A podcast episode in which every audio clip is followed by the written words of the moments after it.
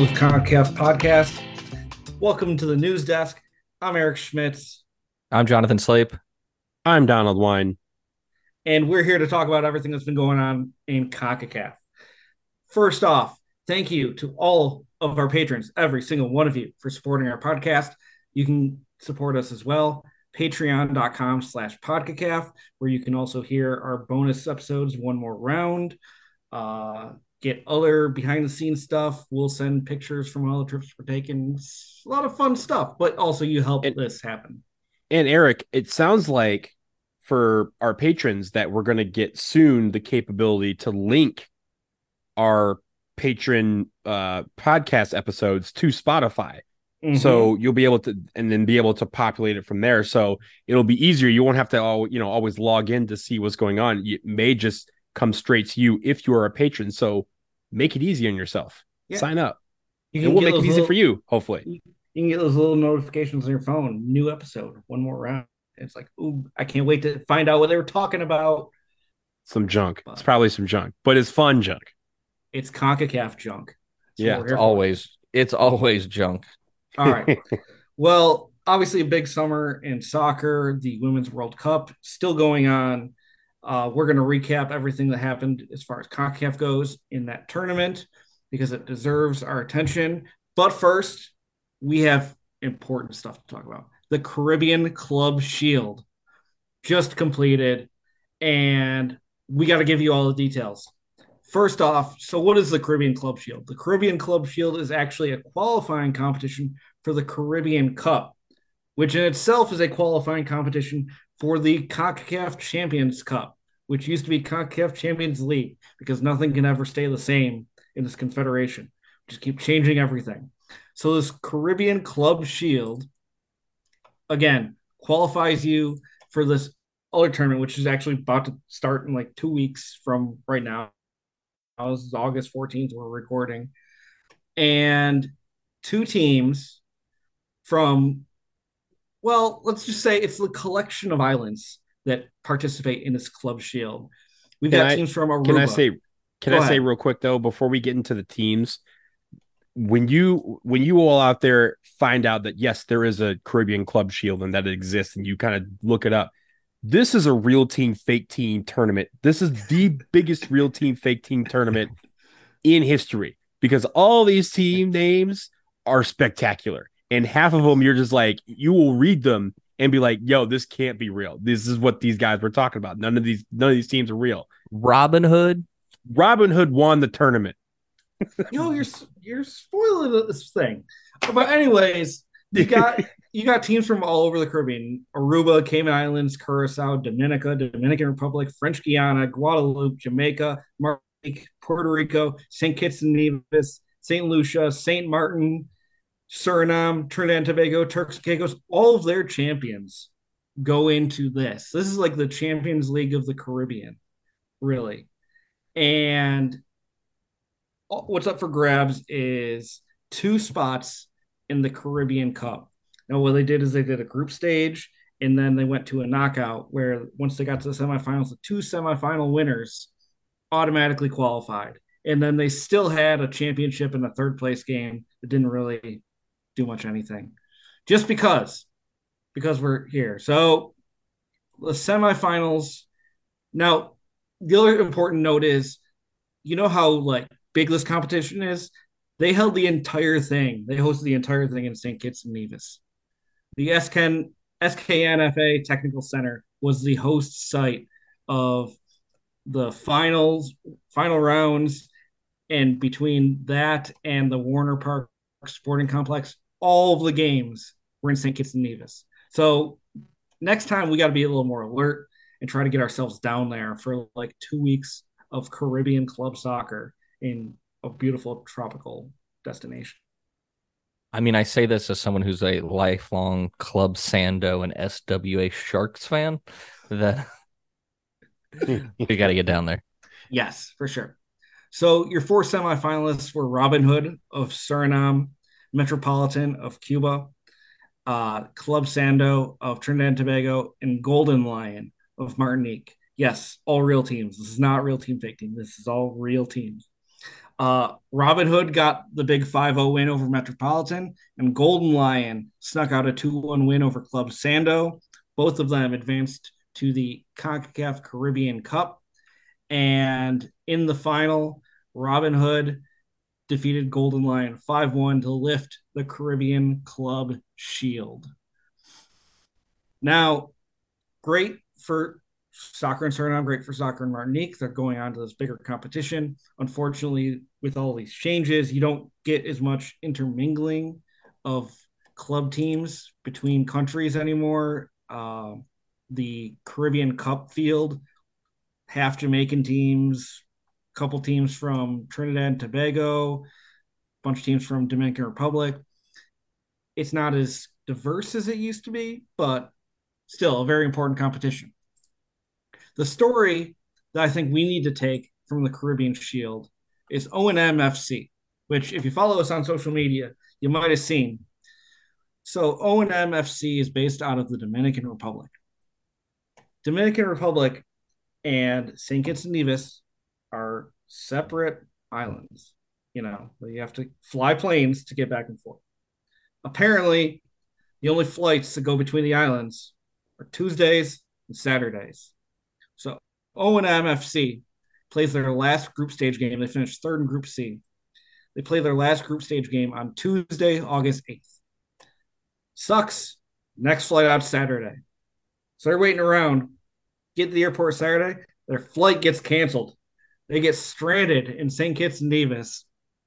And apparently, I don't know if you guys saw the follow up to this. The they clashed with the police at the airport, and a couple guys got like pepper sprayed and stuff. Only in con- like I don't. We're recording this on Monday. We are not sure if they're getting off the island. We that's Look. still to be determined. Look, it's very clear that nobody on that team listens to this show. Because if they listened to this show, we would have told them that this was going to happen because it happened to us in, in March. They didn't listen, they didn't heed our lessons. In in their defense, it seems that it's a different airline. It's not it's not the same infliction that we faced, but still, as is life in the Caribbean, sometimes you just get stuck on the island, can't go anywhere. Ain't no one coming And to they- pick you up. couldn't rent a boat. We try, you know, we tried that. We tried the boat, the the charter flight technique. None of that works either. So sometimes you just got to buy multiple flights and multiple airlines, or just be like, you know what? I I was waiting for one of those players just be like, look, guys, you're on your own. I'm I'm getting out of here, and I got this seat on this plane. I don't know where we're going, but it ain't gonna be here. Like, figure out a way to get to another island or to like the United States or something, so that they can get home. Yeah. But It's That's about a just what I would five do. hundred. It's about a five hundred mile distance between the two countries.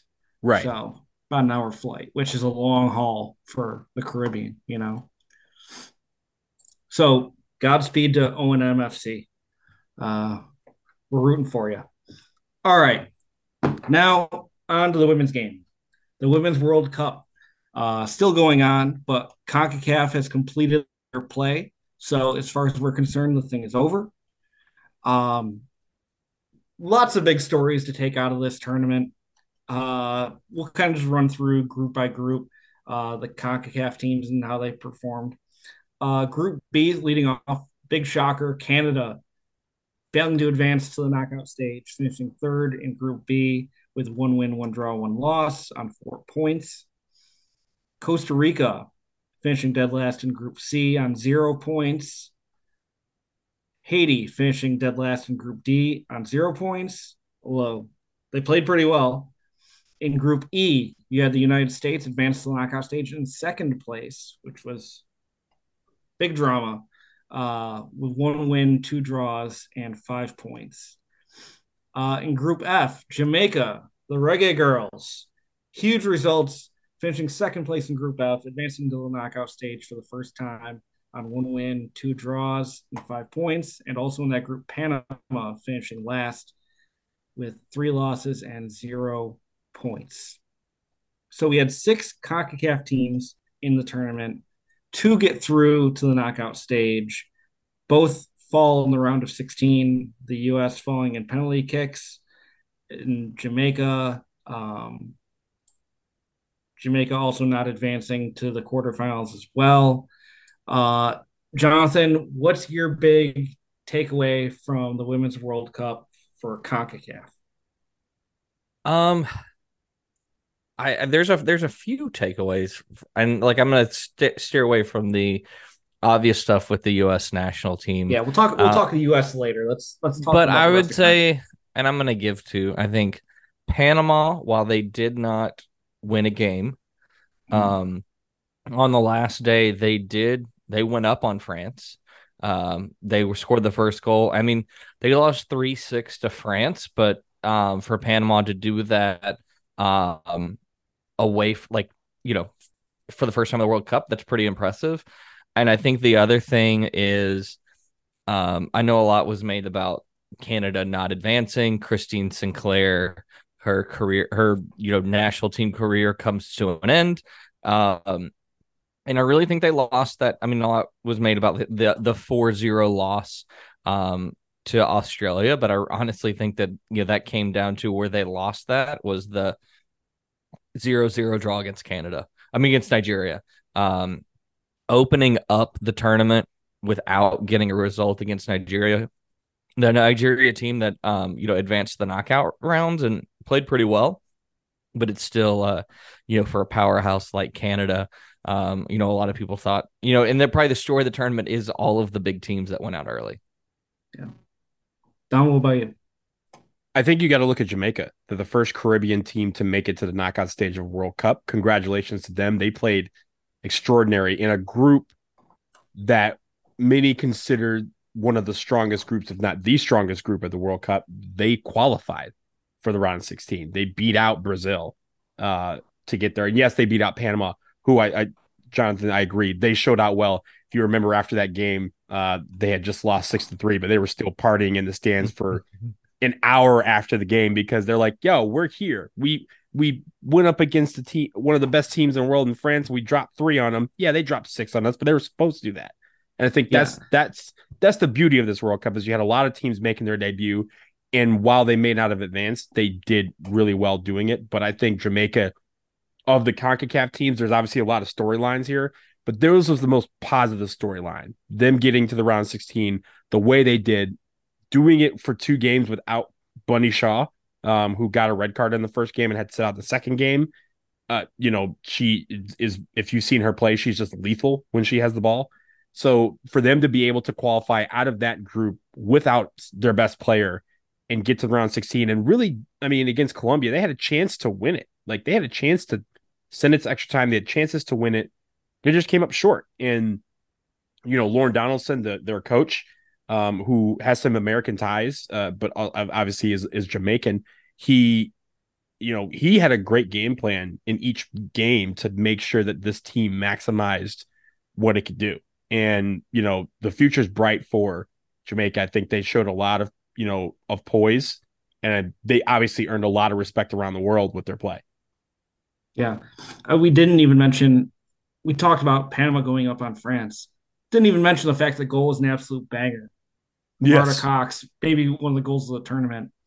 Um, to do that against France, absolutely great for not only just for Panama but for the regions. Like to see that individual skill. Um, but yeah, Jamaica going through that group with France and Brazil and going unbeaten, uh, getting out of that group without a loss, really, really great. But for me, Haiti they ended up with zero points, but they probably got the rawest deal out of as far as like the point to performance ratio. Um, they lose 1-0 to England in the opening match on a penalty. They lose 1-0 to China in the second match on a penalty. And then in a game that was really a must win, uh, they go down one nothing to Denmark on a penalty, and then the only goal from open play was a 90 plus 10, you know, insurance goal in that match. And obviously, talking about again individual talent, I thought you saw that from Haiti and you saw that from Panama, and it makes you feel good about where the future of CONCACAF is with the women's game. because 32 teams made this tournament. Six of them were from CONCACAF. Like the men's tournament will never get that kind of ratio. Um, at least not for the time being, just because like CONCACAF's confederation is not looked upon in that way. Like they don't have the opportunity to get that much representation. Um, and it's just good to see that many countries getting a chance to say, "Hey, we made the World Cup," and it's good for the women's game to see Haiti and Panama and Costa Rica getting to like follow the tournament because you know with all that individual talent up top, all you need is to, grow the depth. You need to grow the pool, and I think this is going to be very good for doing that. Yeah, I, I want to say before we you know in talking anything around the U.S. is I think as a whole this World Cup uh, we saw a lot of, you know, the big teams fail to even make it out of the round of, I mean, out of the group stage. You know, Germany didn't make it, Italy, uh, Brazil, Canada. And so, you know, we've seen a lot of other, some other big teams go out early. And I think it's great for the fact that, um, you know, the women's game for a long time has been do- dominated by the United States um, and then and a select few European teams. And so it's great to see. Um, you know, it's go- like great to see a lot of these newer countries making runs because I think it goes a long way to showing federations that if they take the women's game seriously and put in the resources that the game deserves, um, you know, you can get great results from that. And so I think that um, it'll go a long way. Um, you know, there's a good chance we see someone win it for the first time. So and keep in mind in the case of Canada, they have been dealing with their own kind of pay dispute. I mean, mm-hmm. the you know, we've talked about how Canada soccer is just a mess, uh, to put it lightly. And they've had to deal with that even all the way up to preparation for this tournament. And you know, getting, you know, I don't even think they even had a lot of games to prepare for this tournament. They didn't play a friendly until they got over to Australia. So I'm sorry, they played they had one, you know, like kind of unofficial friendly before they went over. But them, it, it sounded like they were distracted a little bit by all of that and just how their preparation for this just wasn't the same and they've been having to deal with that and just all these different issues. We we had Jamaica who had not one but two GoFundMe's to get to the Women's World Cup and see how they performed. They performed brilliantly in the face of that. Haiti had their issues getting to the Women's World Cup. Panama had their issues getting to Women's World Cup. And that's just this confederation. There are other teams that had their issues in, in raising funds or just other, you know, pay disputes, things like that.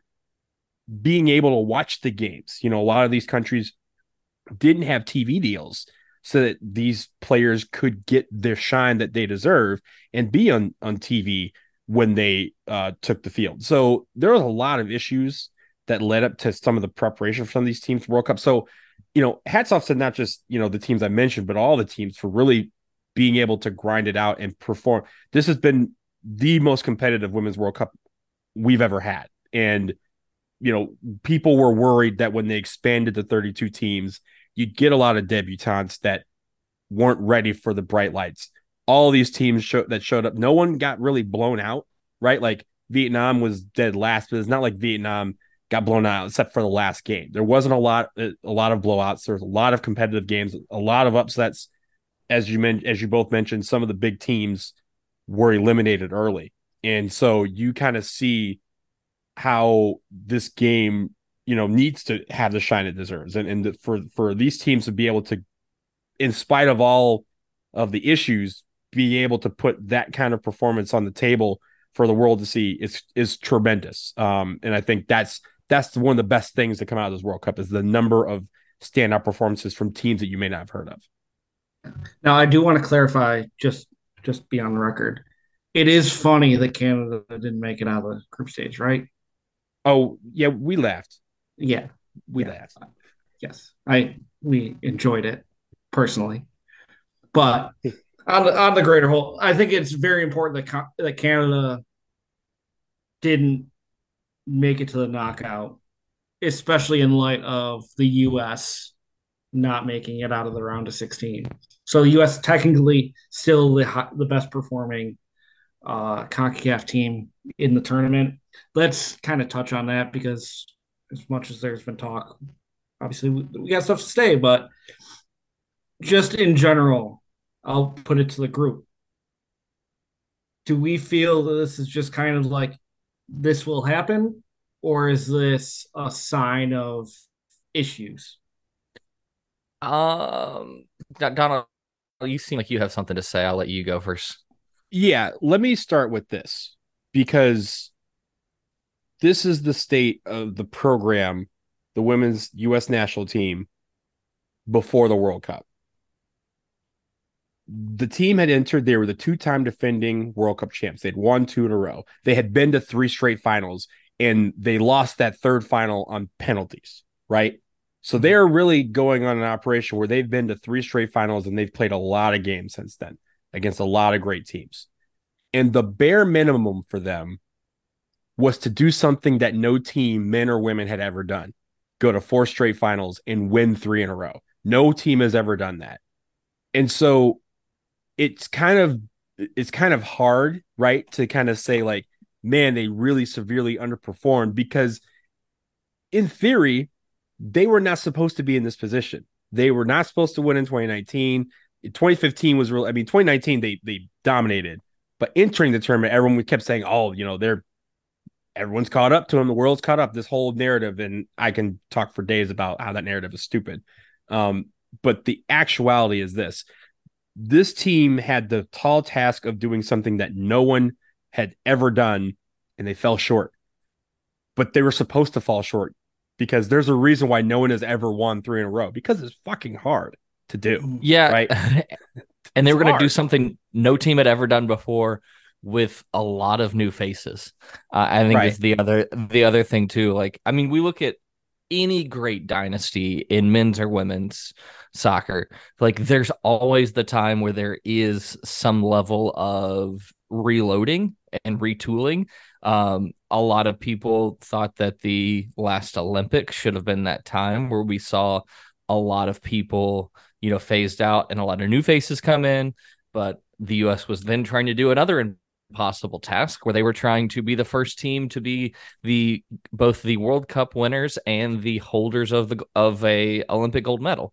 And so, you know, Vlatko went with a a, a team that he thought gave him the best chance to do that. There, of course, there's weird things with uh, rosters in World Cup, but Well, they were trying Uh, to I they were trying to be the first one to win it back to back because in 20, Back-to-back. 2015 they had held the 2012 gold medal and Yeah. they had 2015, but they yeah, were no trying to it. be the no first one back to back. back.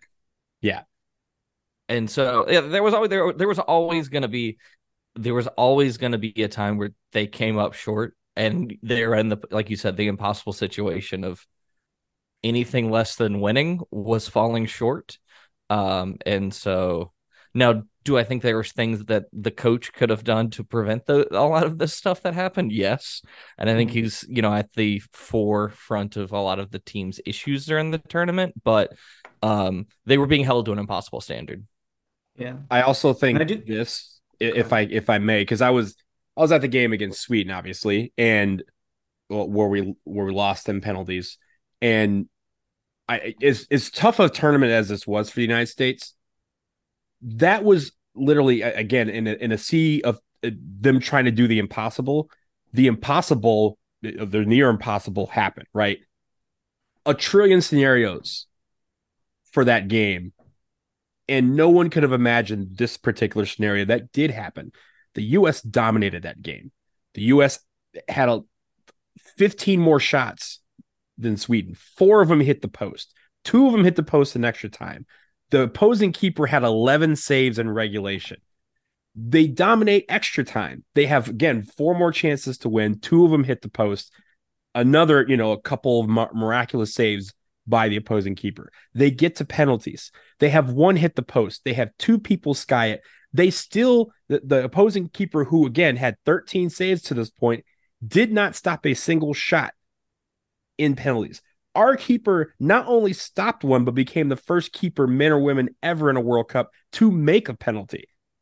And we lost the game. Like that is like that's just that's just soccer, guys. Like like there's Yeah. no possible way that anyone could dream that up and say putting all those stats on the table, everything skewing so far towards one team that that team ends up being the losing team on penalties again where the opposing team does not stop a penalty like we had two chances to win it in penalties and two chances where one kick and it's over with and we didn't get it done and it's it's just that sometimes just the ball doesn't roll the way you want it to and that's what was most heartbreaking about it is that hey we we didn't play up to our standards leading up to that game but we did in that game against a team that's really good. I mean, Sweden's number three in the world.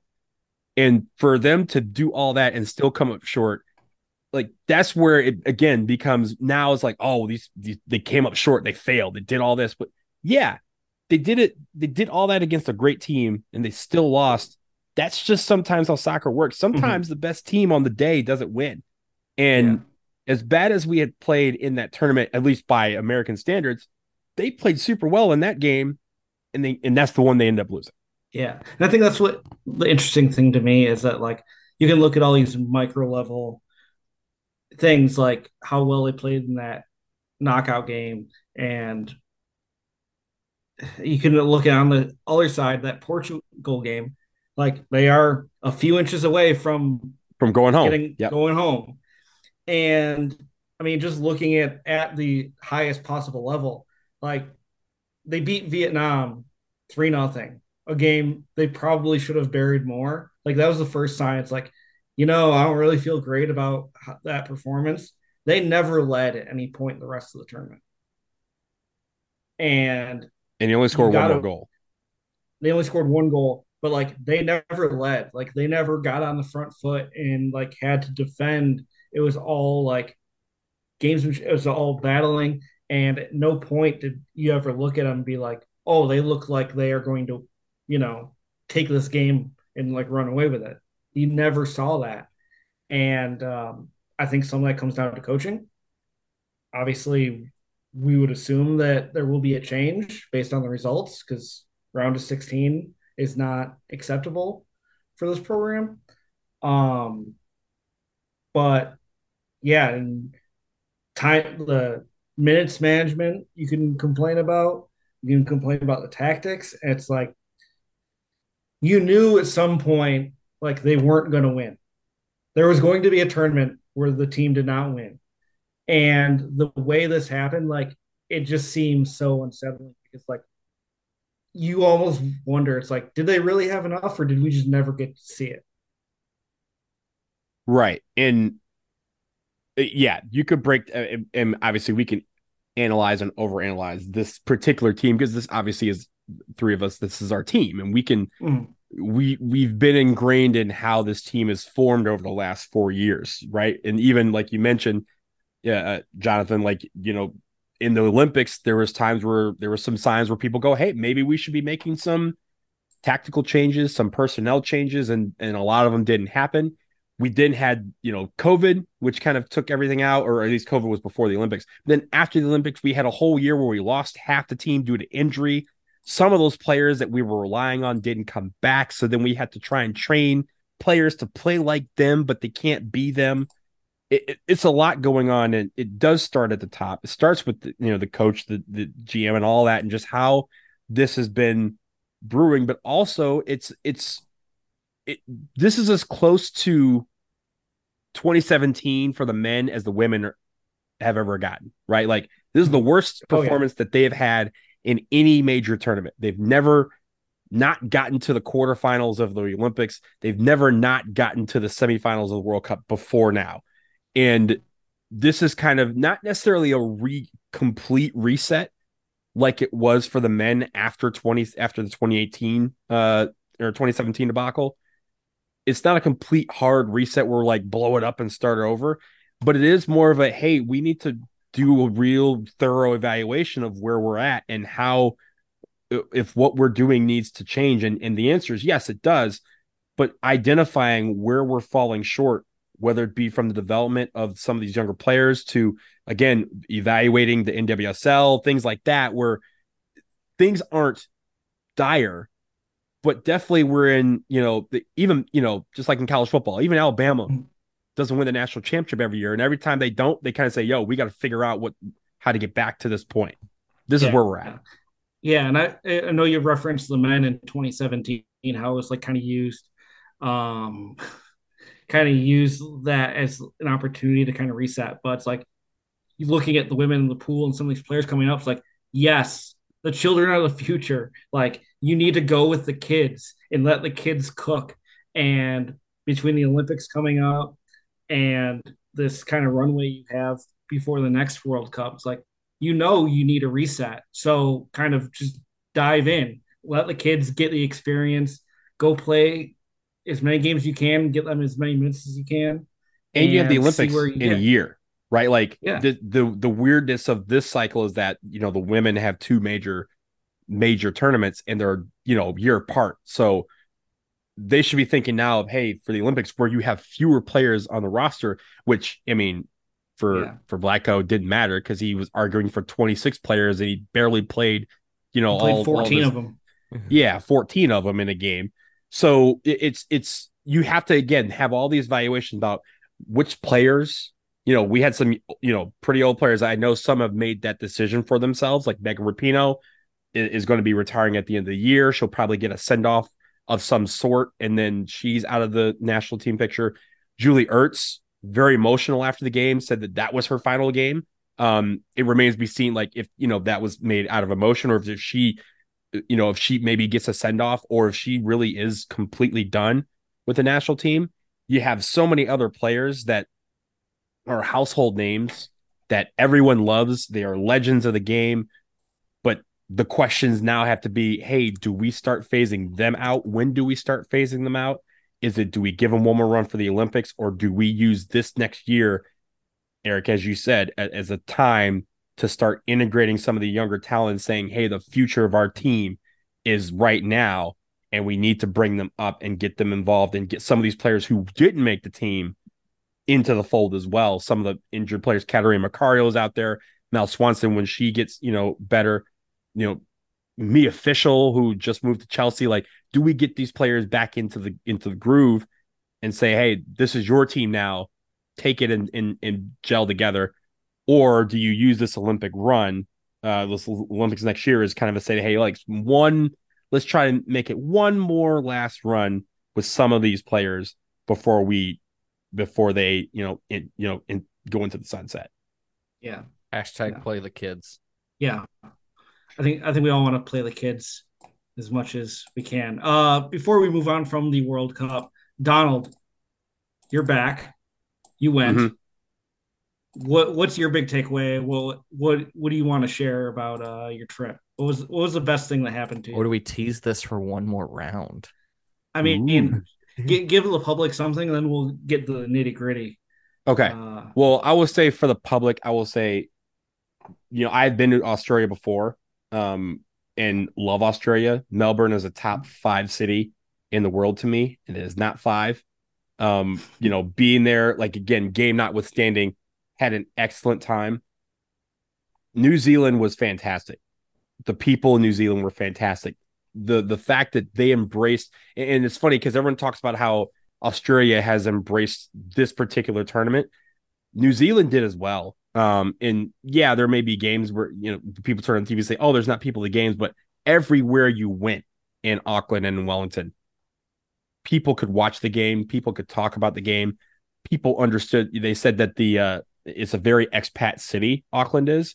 They said the biggest expat population was American uh, because of all the American accents that they were hearing from all the Americans that um, that that went for the games. But I highly recommend. It was a bucket list country for me to visit, and I'm so glad I got out to New Zealand to visit. I want to go back because I didn't get to see all of it that I wanted to, but man, it was just a great time. Um, great, great, great people, great culture, great country, and highly recommend if any of you get a chance to get to that side of the world, which I know is very difficult for us to do. Make a stop in Auckland, Wellington, go to South Island, drink all the wine. Um, the wine was fantastic. Not a lot of rum. Um, they did have gin. Um, but yeah, it, it was great. So I'll save the rest for one more round, but I was uh, for the public. New Zealand was absolutely fantastic. Australia was fantastic. Could not thank them enough for their hospitality. Love it.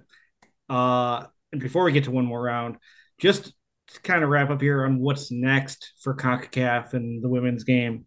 Uh, the next big thing is September. Canada and Jamaica do the Olympic play-in. They're going to play a home and home two-leg series. Uh, the winner gets into the 2024 Olympics and qualifies automatically for the CONCACAF W Gold Cup, which will be taking place in February and March of 2024.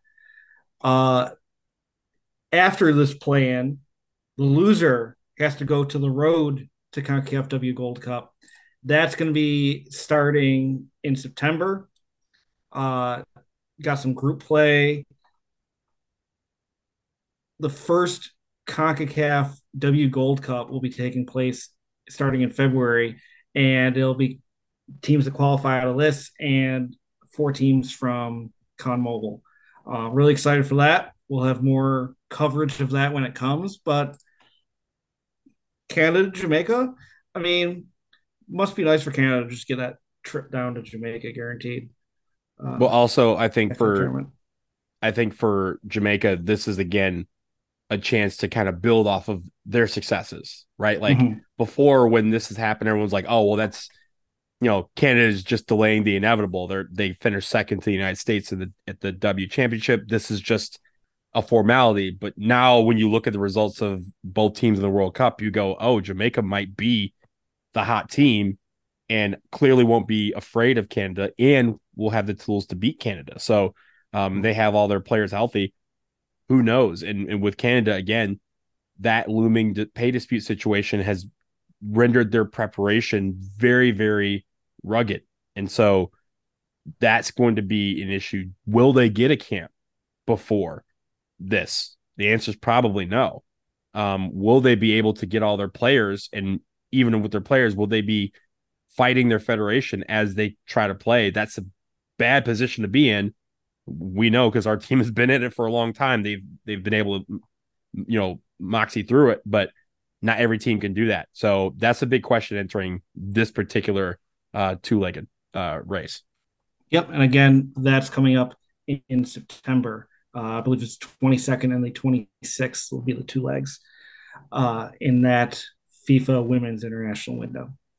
So we'll wrap it up right here. Again, you can follow us uh, social media at PodCACAF, P-O-D, CACAF. Uh, we'll be starting our one more round episode once we finish wrapping this one. That one will be available on our Patreon, which you can subscribe to at patreon.com slash podcacaf. Uh, support the podcast, help us, you know, keep keep the lights on pretty much for the world of CONCACAF.